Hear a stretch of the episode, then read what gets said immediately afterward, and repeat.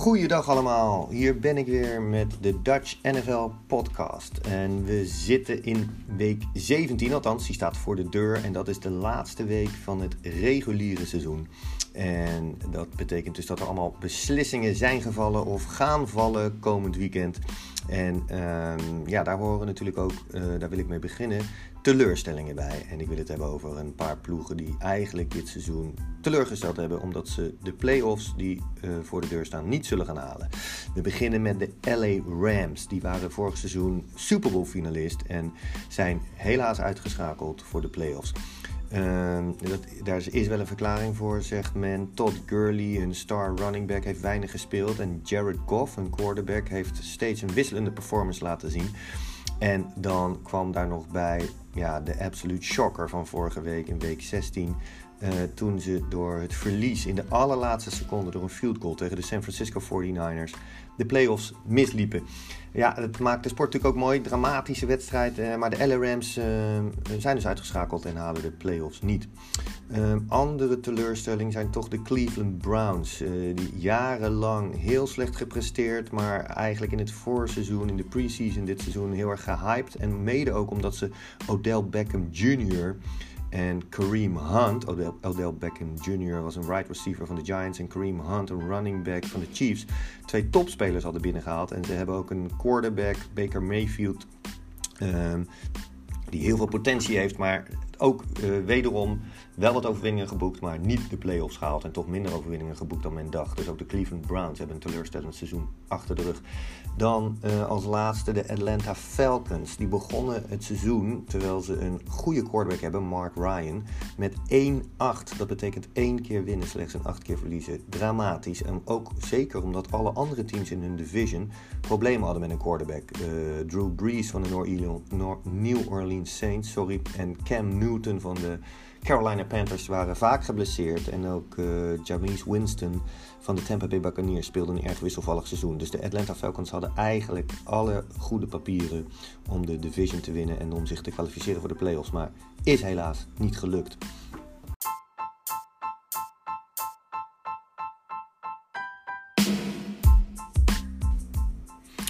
En dan het nieuws van deze week, de afgelopen week, is dat Marshawn Lynch de playoffs gaat spelen. En wel voor de Seattle Seahawks.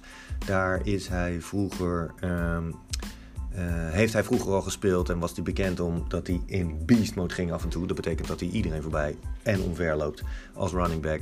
Hij is, ik denk 2 jaar geleden, verkast naar de Oakland Raiders, maar daar is het nooit echt goed van de grond gekomen. Vaak geblesseerd. Hij was gestopt en nu, omdat de Seahawks een aantal blessures hebben, hebben ze hem teruggehaald voor de playoffs. En dat is groot nieuws in de NFL-wereld. En iedereen kijkt ernaar uit om Marshawn Lynch te gaan bekijken en om te ervaren of hij nog over zijn beast mode beschikt.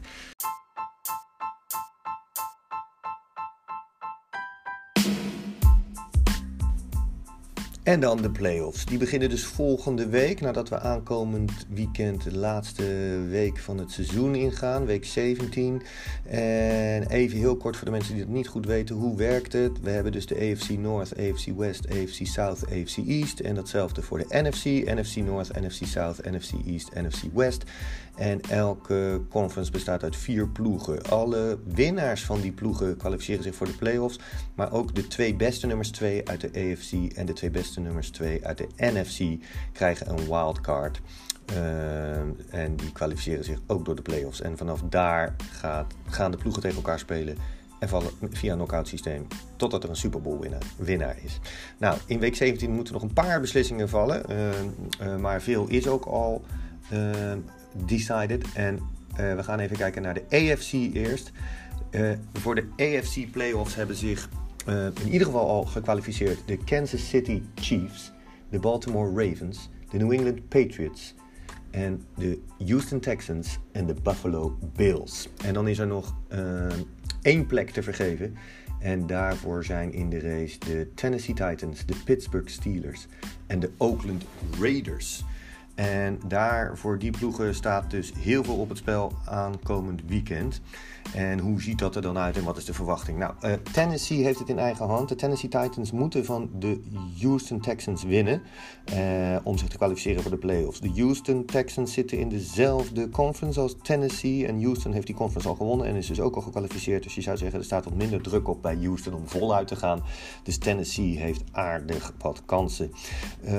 Pittsburgh heeft ook nog kans, maar helaas leden zijn zeer duur en zuur verlies tegen de New York Jets vorige week. En daardoor moeten de Pittsburgh Steelers nu van de Ravens winnen. En dan moeten de zojuist gememoreerde Houston Texans en de Oakland Raiders verliezen. En de Indianapolis Colts moeten dan ook nog winnen. Eerlijk gezegd moet ik nog uitzoeken wat dat ermee te maken heeft, want dat snap ik niet helemaal. Maar dat blijft ook leuk aan de NFL. Ook voor mij moet er nog heel veel, valt er nog heel veel te ontdekken.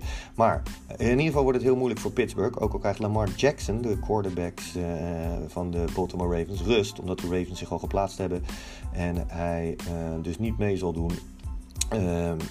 Maar dat zegt nog steeds niks. Het is een lastig klusje voor Pittsburgh om zich te kwalificeren. En ook de Raiders, daar geldt dus hetzelfde voor.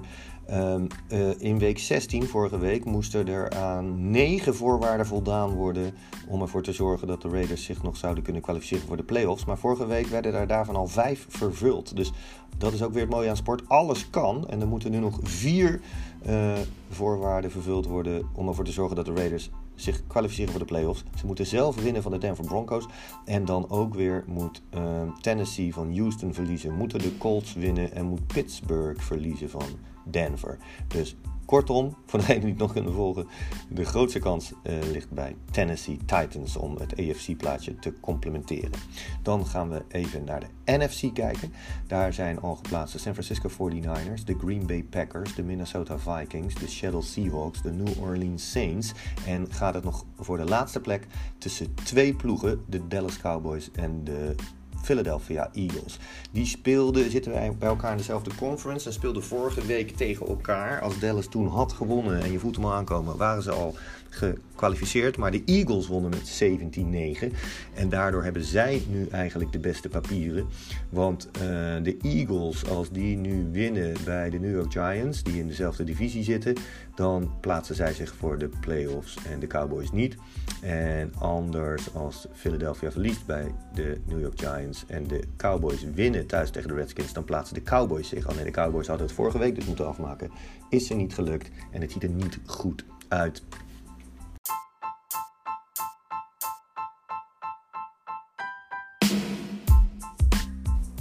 Dat was het weer voor vandaag. Week 17 staat voor de deur en daarna de heerlijke januari maand, waarin elke zondag een playoff-wedstrijd te zien is of meerdere. Zorg ervoor dat je er minimaal 1 meepakt elke week en dan zondag 2 februari de Super Bowl finale. See ya!